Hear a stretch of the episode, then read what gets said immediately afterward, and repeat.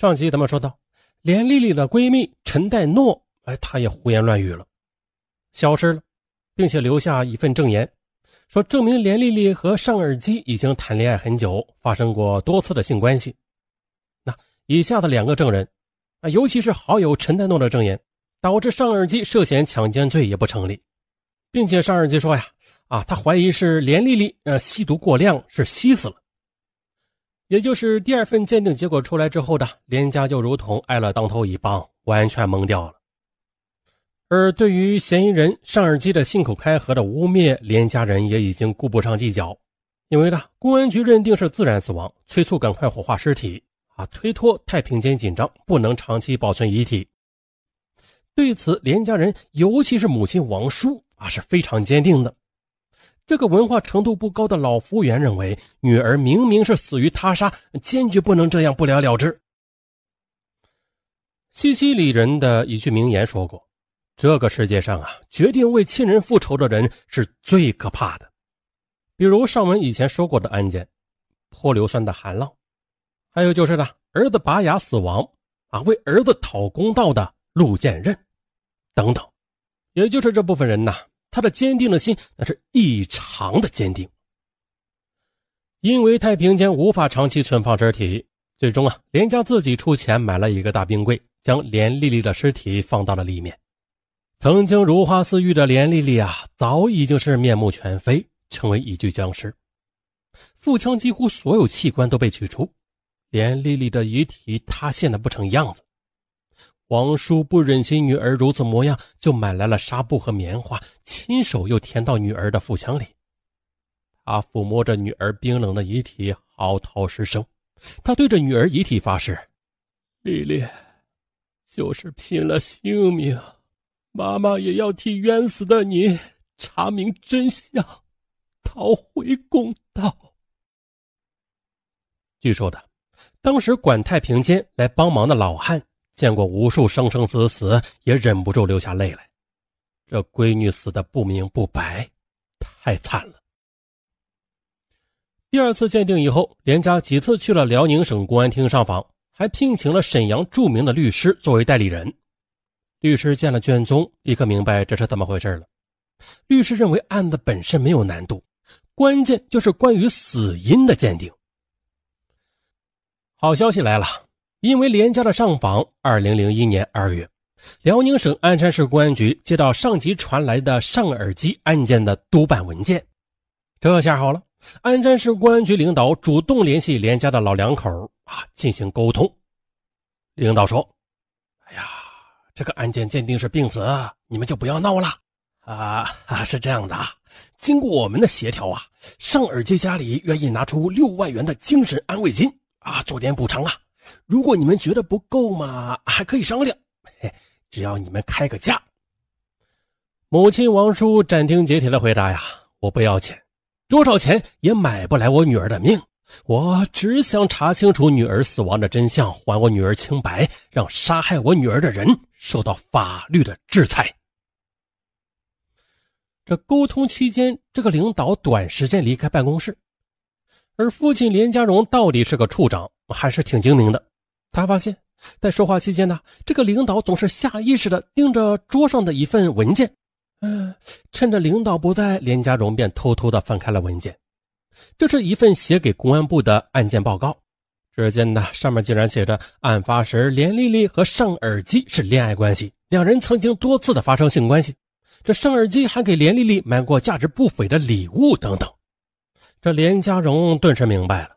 这些人同上家是一伙的，他们不但用虚假的情况瞒上，还希望用钱收买他们。二话不说的，老两口愤然走出了办公室。这边，连家开始尽全力打官司了。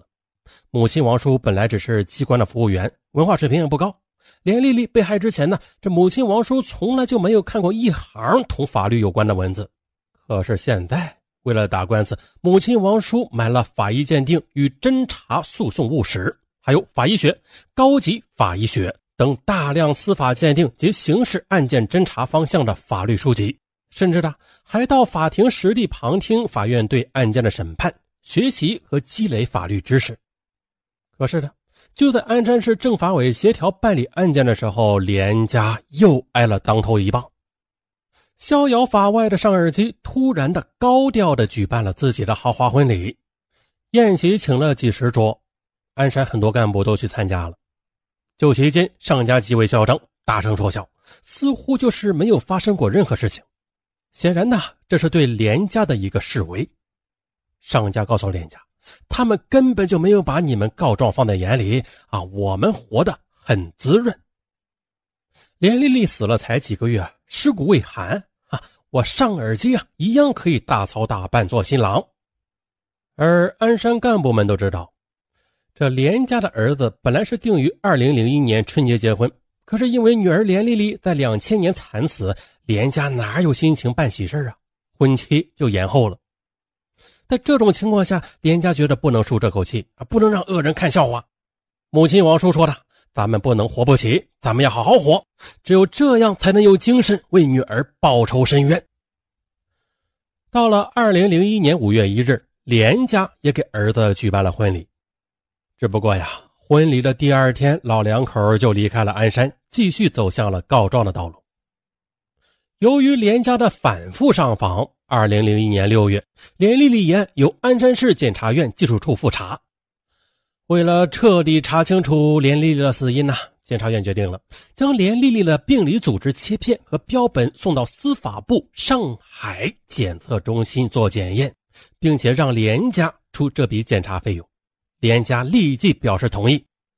刚开始时，检察院要求了由法医将连丽丽的组织送到上海，可此时的连家对任何人都不信任，在金钱和关系面前，连丽丽多年的闺蜜陈代诺都能反咬一口，何谈别人呢？连家商量一通，决定由母亲王叔亲自带着组织样本三次赶赴上海，以保证不会被调包。当时的报告是这么写的。每一次，王叔都把装有女儿病理组织切片的标本的容器紧紧地抱在怀里，就仿佛是抱着刚刚出生的女儿一般，满脸的慈爱与悲哀。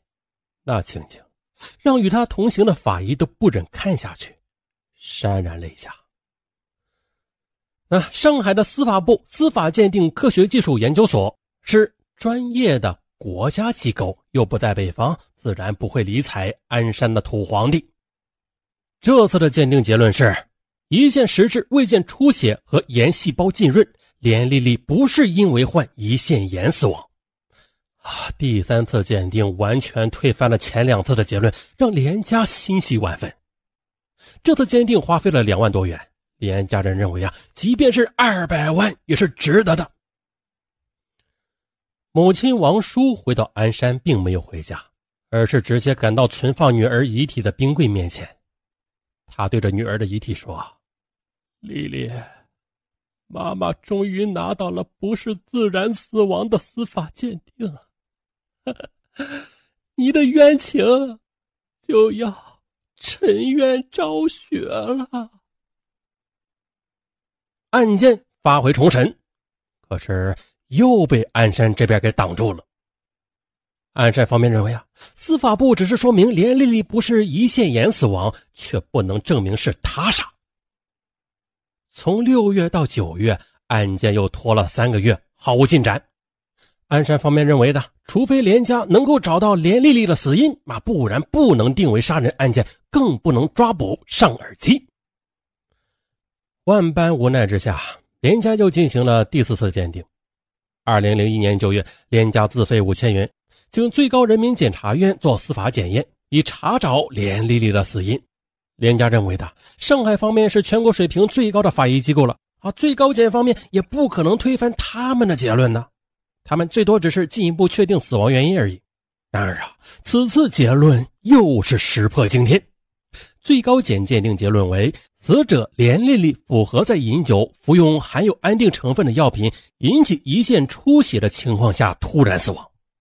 换句话说的，最高检仍然认定连丽丽是胰腺炎死亡的。连家对此鉴定根本不认可呀，认为这结论匪夷所思嘛，要求继续做鉴定。可是对此上面不予理会，多次要求火化连丽丽的遗体啊。于是啊，母亲王叔又走上了上访的道路。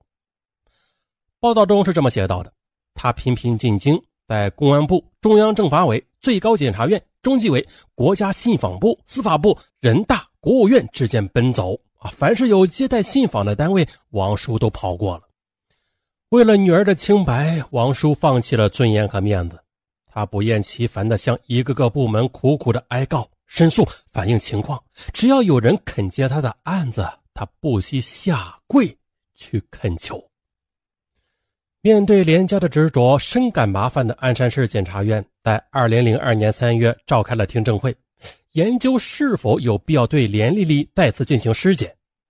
因为连家的坚持啊，鞍山市检察院随后请示辽宁省检察院。辽宁省检察院便报请最高检察院得到批准。二零零三年三月啊，全国七位著名法医学专家在沈阳对连丽丽的死因进行了第五次鉴定。啊，全国知名专家数量不多的，又是颇有威望的人，一不缺钱，二不怕事儿，这就不可能是被随便的用钱嘿给收买的人了。欲知后事如何，咱们下集大结局见。